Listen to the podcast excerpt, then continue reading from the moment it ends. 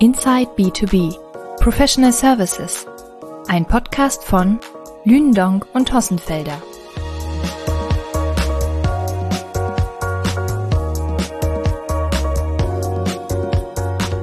Hallo liebe Zuhörerinnen und Zuhörer, herzlich willkommen zur heutigen Podcast-Folge. Was hat sich in den vergangenen zwei Jahren am IT-Dienstleistungsmarkt getan? Auf diese Frage möchte ich heute mit Mario Zillmann eingehen. Mein Name ist Tobias Ganowski, ich bin Junior Consultant bei Lündong und Hossenfelder und beobachte und analysiere zusammen mit meinem Kollegen Mario Zillmann den deutschen IT-Dienstleistungsmarkt. Mario, das Frühjahr ist traditionell die Zeit bei uns ja, in der wir die Fragebögen für die jährlichen Lündong-Studien und Listen verschicken. Kannst du uns einmal einen Überblick geben, was sich am Markt in den letzten zwei Jahren so getan hat? Ja, hallo Tobi, auch danke für die, für die Begrüßung und die einleitenden Worte. Das mache ich gerne. Ja, wir blicken seit der Corona-Krise doch auf, auf eine sehr dynamische Zeit in der ähm, Digital- und IT-Dienstleistungsbranche zurück. Mit Ausbruch der Corona-Krise Anfang März äh, 2020 war es tatsächlich noch nicht so zu erwarten, wie sich der Markt am Ende des Tages entwickelt hat. Und zwar ist er um 4,9 Prozent gewachsen im Jahr 2020. Da sahen die Prognosen im Frühjahr 2020, also zu Beginn der Corona-Krise, tatsächlich noch etwas anders aus. Was waren da die wesentlichen Gründe aus meiner Sicht? Im Wesentlichen hat sich natürlich seit der Corona-Krise gezeigt, dass sich der digitale Arbeitsplatz natürlich deutlich stärker durchgesetzt hat, aber auch das ganze Thema äh, rund um digitale Geschäftsmodelle, digitaler Vertrieb, also eben die Möglichkeit auch Produkte und ähm, viel stärker über E-Commerce zu ähm, vermarkten, war ein Thema, was auch die IT-Dienstleister im Corona-Jahr äh, beschäftigt haben und was wir auch entsprechend im letzten Jahr und auch in diesem Jahr als sehr wichtigen Markttrend äh, sehen. Du hast ja gerade schon angesprochen, dass die IT-Dienstleister 2020 um 4,9 Prozent im Durchschnitt ähm, gewachsen sind.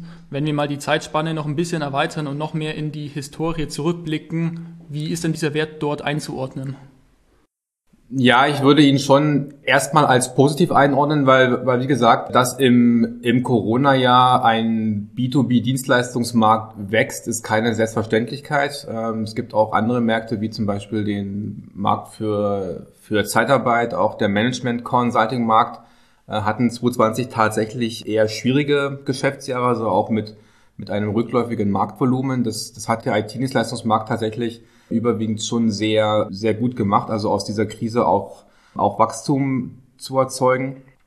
Wenn man es aber mal durch den Rückspiegel betrachtet, lagen natürlich gerade in den Jahren 2015 bis 2019 die Wachstumsraten eher im oberen einstelligen Prozentbereich, also auch wieder ein, ein Bereich, den wir in den nächsten Jahren ähm, wieder erwarten an mhm. Wachstum. Das klingt, als würden die IT-Dienstleister trotz oder vielleicht auch gerade wegen der Krise, ähm, dass sie recht gut abgeschnitten haben, wenn auch leicht unterdurchschnittlich im Vergleich zu den vergangenen fünf bis zehn Jahren. Was ist denn so deine Prognose, wie die IT-Dienstleister 2021 abschneiden werden? Und wann sind denn dort auch mit Ergebnissen seitens Lündong durch die Lündong-Studie und die Lündong-Listen zu rechnen? Ich fange mal hinten an. Ähm, also wir werden Ende Mai, Anfang Juni die aktuelle Lündong-Liste der, der führenden IT-Beratungs- und Systemintegrationsunternehmen veröffentlichen und parallel dazu auch die Lündong-Liste der, der führenden IT-Service-Unternehmen in Deutschland. Also Mitte des Jahres. Wie hat sich der ähm, oder wie, wie werden sich die Umsätze ent entwickeln aus Sicht der IT-Dienstleister, die wir ja im, im ersten und zweiten Quartal 2021 be befragt haben? Laut den Prognosen sollten sich die Umsätze der IT-Dienstleistungsunternehmen 2021 um circa 10% positiv entwickeln. Ist, unsere Einschätzung ist, dass es vermutlich zu diesen hohen Zuwachsraten nicht kommen wird. Also das sind auch, es wären auch wieder Zuwachsraten, wo wir auch quasi äh, wieder auf dem Niveau vor der Corona-Krise sind. Sehen wir ein Stück weit skeptisch aus unterschiedlichen Gründen. Ähm, sicherlich die, die Nachfrage nach, nach externen IT-Dienstleistungen ist da, ohne Frage. Äh, wird auch in den nächsten Jahren äh, tendenziell zunehmen. Aber es gibt durchaus einige Behinderungsfaktoren oder auch, auch einige Faktoren, die auch gegen das Wachstum sprechen. Deswegen rechnen wir eher äh, mit einem mittleren Umsatzwachstum für den IT-Dienstleistungsmarkt. Das klingt ja an sich erstmal recht positiv, wie die ähm, Prognosen unsererseits sind zur, zur Marktentwicklung.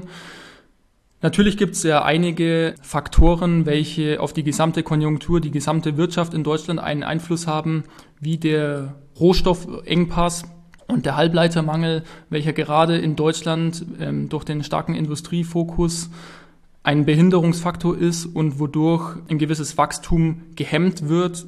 Gibt es aus deiner Sicht dann noch weitere Faktoren, weshalb das Wachstum nicht noch stärker ausfällt, als wie es hätte sein können? Ja, da ist auf jeden Fall ähm, der Fachkräftemangel zu nennen. Also das ist ein Thema, was, was schon seit Jahren ähm, IT-Dienstleister sehr stark umtreibt und was auch ein, was schon ähm, historisch ein Faktor ist, der den, der das Wachstum des IT-Dienstleistungsmarktes schon traditionell behindert, würde ich mal sagen. Das Thema wird aber immer strategisch relevanter. Wir erleben natürlich seit der Corona-Krise nochmal einen deutlich stärkeren Fokus auf die digitale Transformation und damit, damit verbunden natürlich auch eine stärkere Nachfrage nach, nach Softwareentwicklungsprojekten, nach den ganzen Themen rund um Cloud-Transformation, Big Data, also die Auswertung von Daten ähm, und auch die Nutzbarmachung von Daten für neue Geschäftsmodelle hat rasant zugenommen. Und das Ganze führt natürlich zu einer deutlich gestiegenen Nachfrage nach IT-Dienstleistungen. Und wir beobachten schon, dass diese Nachfrage nicht bedient werden kann und der Fachkräftemarkt im Grunde sich auch durch die, durch die demografische ähm, Glocke immer weiter anspannt. Und das hat natürlich durchaus äh, neben den konjunkturellen Themen, die definitiv auch in der Industrie da sind, durchaus einen bremsenden Effekt auf die Nachfrage. Und, und das erleben wir schon auch in den auch in Gesprächen mit vielen IT-Dienstleistern, die uns spiegeln, an der Nachfrage liegt es nicht. Ja, also Themen gibt es im Grunde am, am Markt genug. Anwenderunternehmen, sowohl mittelständische Anwenderunternehmen als auch Konzerne, ähm, intensivieren die Zusammenarbeit mit Dienstleistern. Allerdings auf der ja, ähm, Supply-Seite fehlt es an, an Spezialisten und äh, sogenannten Digital Talents. Mhm. Dass also sowohl die Lieferfähigkeit ein Thema ist, als auch ähm, dass Skills in ausreichender Menge und mit ähm, ausreichenden Kompetenzen vielleicht auch zu Emerging Technologies wie künstliche Intelligenz, äh, Blockchain genau. einfach vorhanden sind. Okay, genau. wunderbar. Security, Cloud, Data Analytics, ähm, Softwareentwickler, ganz stark gefragt. Also gerade wenn wir ja auch über in der Industrie über Embedded Softwareentwicklung sprechen, ist es sicherlich ein Berufsfeld, wie sich auch die, ähm, wie sich, wie sich das Ingenieurwesen verändert oder wie, oder wie sich der Beruf des Ingenieurs verändert. Also weg von der, von der Mechanik oder von der Mechatronik eigentlich hin zum, hin zum Softwareentwickler. Ein, ein Beispiel. Dass dort auch wirklich neue Profile gesucht werden und benötigt sind. Genau. Und auf der anderen Seite kommen natürlich auch im, im Zuge von Fachkräftemangel natürlich auch Themen wie Low-Code oder No-Code auch mit ins, mit ins Spiel. Ähm, wenn wiederum, um es wiederum Fachbereichen zu ermöglichen, Softwareanwendungen, bestimmte Softwareanwendungen, muss man sagen, einfacher, vielleicht so per Drag and Drop auch zu, äh, zu entwickeln, gerade in, in, dem ganzen Umfeld von Automatisierung und äh, RPA. Da spielt äh, Low-Code zunehmend eine Rolle, also quasi auch, wenn es ums Anwendungen geht, um das Business äh, entsprechend ähm, zu beschleunigen. Du hast jetzt über einige Technologien, Themen, Inhalte ja schon gesprochen. Kommen wir ähm, daher doch mal gerne von den Herausforderungen zu den Wachstumsthemen. Was waren oder sind denn eigentlich die Themen und Inhalte, welche stark nachgefragt wurden in der vergangenen äh, Zeit, insbesondere in den letzten zwei Jahren, beziehungsweise welche immer noch stark nachgefragt werden bei den IT-Dienstleistern? Ja, das sind im Grunde so die Klassiker. Ne? Also das Thema digitaler Arbeitsplatz, der hat sich na natürlich im Zuge der Corona-Pandemie deutlich, äh, deutlich stärker entwickelt und es ist auch ein Thema, was in der Post-Corona-Zeit auch bleiben wird. Also den digitalen Arbeitsplatz werden wir nicht mehr wegbekommen. Das ist auch gut so. Ähm, hat dann, hängt natürlich auch damit zusammen, dass deutlich mehr, ähm, dass sich die Arbeitswelt verändert, dass auch die äh, entstehenden Heim, Heimarbeitsplätze, die jetzt so in der Corona-Krise mehr oder weniger provisorisch waren, auch professionalisiert werden müssen. Da, da sprechen wir natürlich erstmal über Themen wie Endpoint Security, also auch die sichere Anbindung von äh, Heimnetzwerken dann an die Unternehmensnetzwerke. Ähm, also das ist sicherlich auch ein Thema, das natürlich während der Corona-Krise das ganze Thema Phishing-Mails, Security-Bedrohungsfälle enorm zugenommen hat. Unter anderem eben auch durch die Situation, dass das Angriffspotenzial in Heimarbeitsplätzen natürlich ein ganz anderes ist, als wenn man sich innerhalb seiner Infrastruktur bewegt. Also das Thema digitaler Arbeitsplatz, Cybersecurity, zwei Themen, die auch ähm, in, den, in den letzten Jahren extrem prominent geworden sind und die wir auch, wo wir auch in den nächsten Jahren deutliche Investitionen sehen. Darüber hinaus, wenn wir nochmal ein Stück weit auf die Business-Perspektive schauen, natürlich das ganze Thema rund um ja, digitale Geschäftsmodelle. Also auch, auch hier verändert sich sehr viel. Immer mehr Unternehmen verlagern ihre, äh, ihre Geschäftsmodelle, auch, den, auch das Marketing und den Absatz ihrer Produkte in das Internet. Datenbasierte digitale Geschäftsmodelle entstehen immer mehr, nicht nur in den typischen B2C-Branchen, sondern auch zunehmend auch in, in B2B-Branchen. Selbst äh, die, die großen Automotive-OEMs äh, arbeiten an, an Strategien, wie sie, wie sie quasi das, ihre Fahrzeuge stärker über das Internet verkaufen und wie sie quasi auch digitale Mehrwertservices über das Internet verkaufen. Das, das gilt im Grunde aber auch für ganz klassische Maschinenbauer. Auch dort nimmt das Thema E-Commerce deutlich zu. Wir sehen es auch in der Konsumgüterindustrie, wo es immer mehr darum geht, auch Direct-to-Consumer-Strategien zu fahren, also auch direkt mit dem Endkonsumenten zu kommunizieren, auch die Produkte zu vermarkten.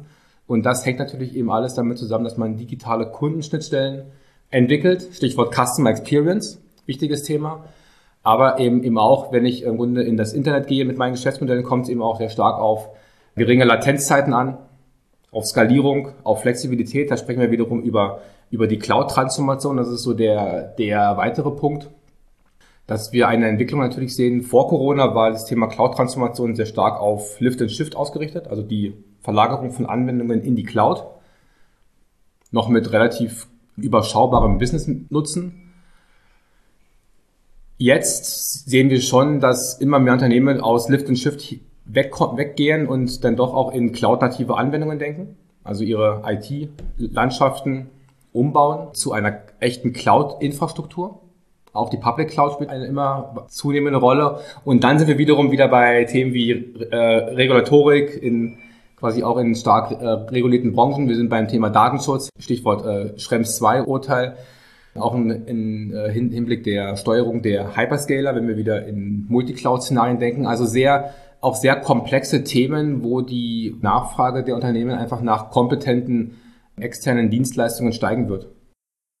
Ich kann dir da auch nur zustimmen, dass die Nachfrage aus meiner Sicht zur Cloud und insbesondere zur Public Cloud in letzter Zeit deutlich zugenommen hat und auch noch deutlich zunehmen dürfte, dass in Zukunft ein großer Teil der IT-Anwendungen und Systeme auf Basis der Hyperscaler laufen wird. Natürlich mit den Herausforderungen rund um Datenschutz, Regulatorik, Schrems 2 Urteil, aber die Vorteile bezüglich Innovationen, Geschwindigkeit, Kostensenkungen werden gerne natürlich oder werden er, durchaus erwartet, aber man ist sich auch etwas bewusst, dass diese nicht immer ganz realistisch sind bei ja, der genau. Cloud. Sprich, das ist nicht, das ist nicht der ausschlaggebende Punkt, warum man sich in die Cloud bewegt.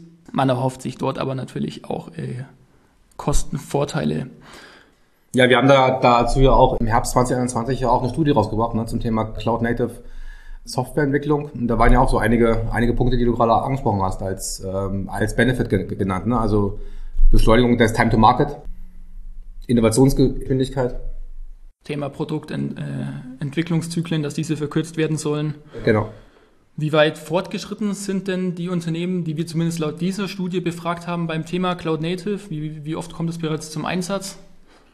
Ja, das war noch, also es war noch ein überschaubarer Teil, die tatsächlich schon äh, überwiegend Cloud-Native-Strategie fahren. Ähm, laut der Studie hat jedes vierte Unternehmen eine, würde ich sagen, echte Cloud-Native-Strategie. Das heißt, der überwiegende Teil der Softwareanwendungen wird auf Basis von Cloud-Architekturen entwickelt und weitere 45 bis 50 Prozent der Unternehmen entwickeln Teile ihrer Softwareanwendungen auf Basis von, von Cloud Native. Also da sprechen wir schon über ganz respektable Adaptionsraten. Aber wie gesagt, wichtig ist, denke ich, der Trend und der Ausblick in, in, in Zukunft. Da erwarten wir einfach aufgrund der Anforderungen, die Unternehmen ähm, infolge von Themen wie Customer Experience, Innovationsgeschwindigkeit haben, äh, das ganze Thema rund um, wie man auch digitale Kundenschnittstellen baut.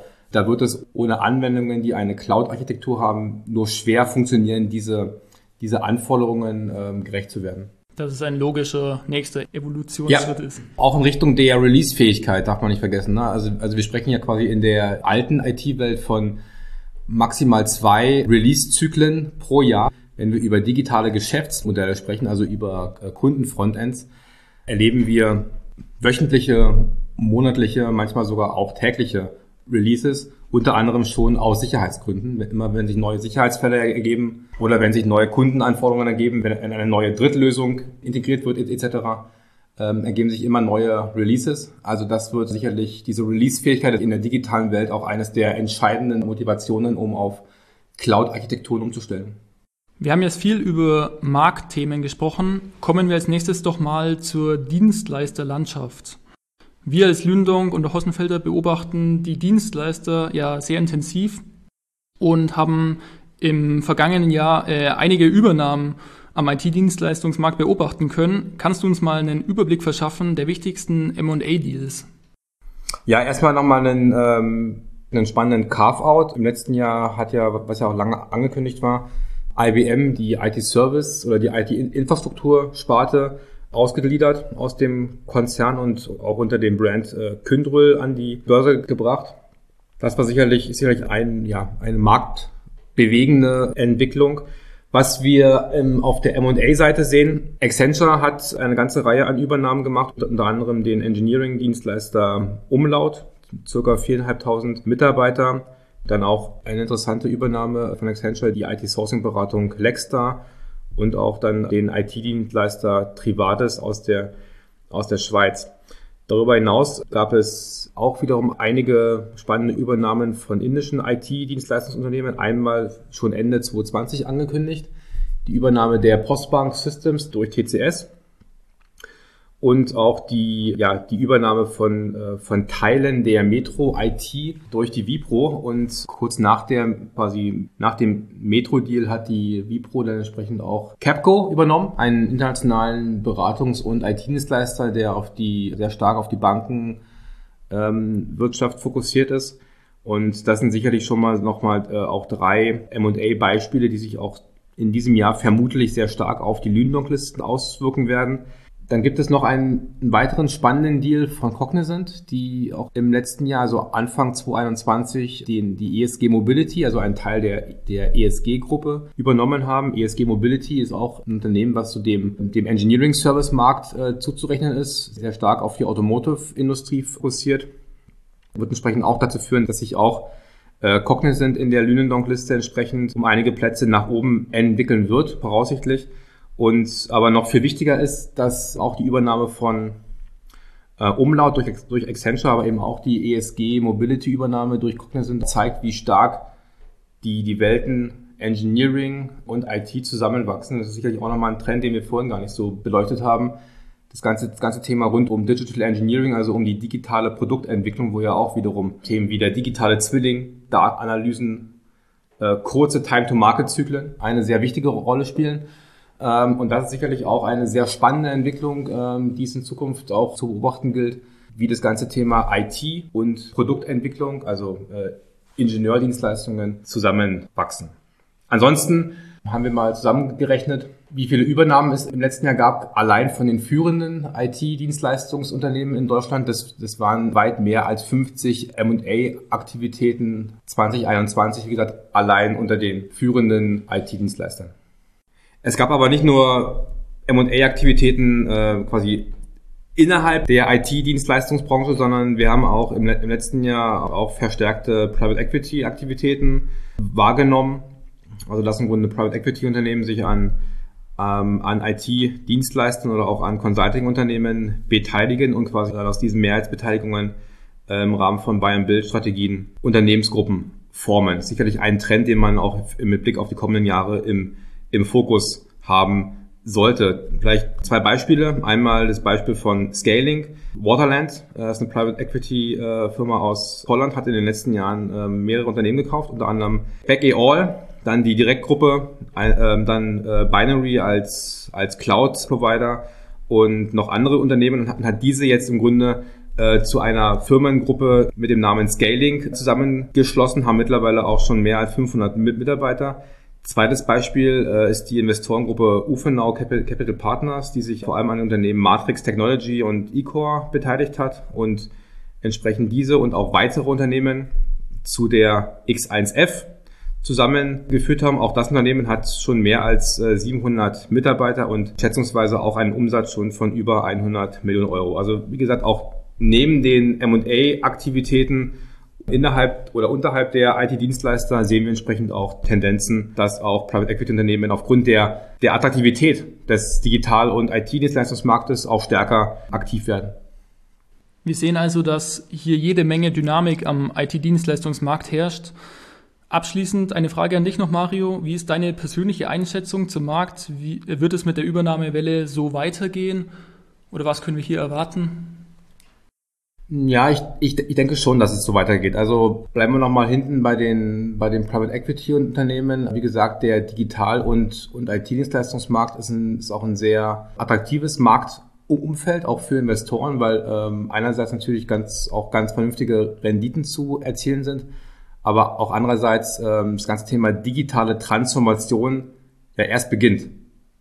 Also dort werden wir auch die nächsten Jahre tatsächlich äh, deutlich größere, kom auch komplexere Transformationsprojekte sehen und, und das führt natürlich dann auch zu einem steigenden Bedarf an IT-Dienstleistern. Und über das Thema Lieferfähigkeit und Fachkräftemangel haben wir schon gesprochen. Wenn wir jetzt nochmal in die andere Richtung gehen, also Konsolidierung unter den IT-Dienstleistungsunternehmen, auch dort sehen wir, dass auch in Zukunft es weitere M&A-Aktivitäten geben wird, vielleicht weniger aufgrund der oder mit der Motivation, Marktanteile zu kaufen, sondern eher mit der, mit der Motivation, durch kleinere Übernahmen bestimmte weiße Flecken im Portfolio abzudecken, weil es darf man natürlich nicht vergessen, ist eine wichtige Kundenanforderung oder eine immer wichtige Kundenanforderung, ein breit aufgestelltes Portfolio, eine Lieferfähigkeit in ganz vielen interdisziplinären ähm, Themen, also auch die Fähigkeit ähm, von IT-Dienstleistern, quasi äh, komplette Solutions, komplette Lösungen end-to-end -end zu liefern, wird immer mehr von Kunden erwartet.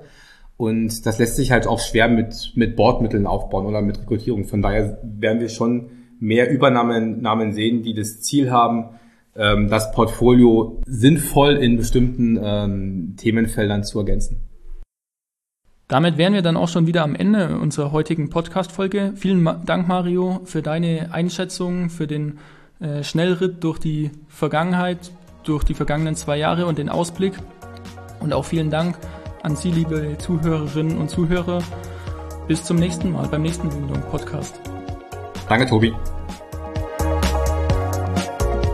Sie möchten keine Folge von Inside B2B Professional Services verpassen?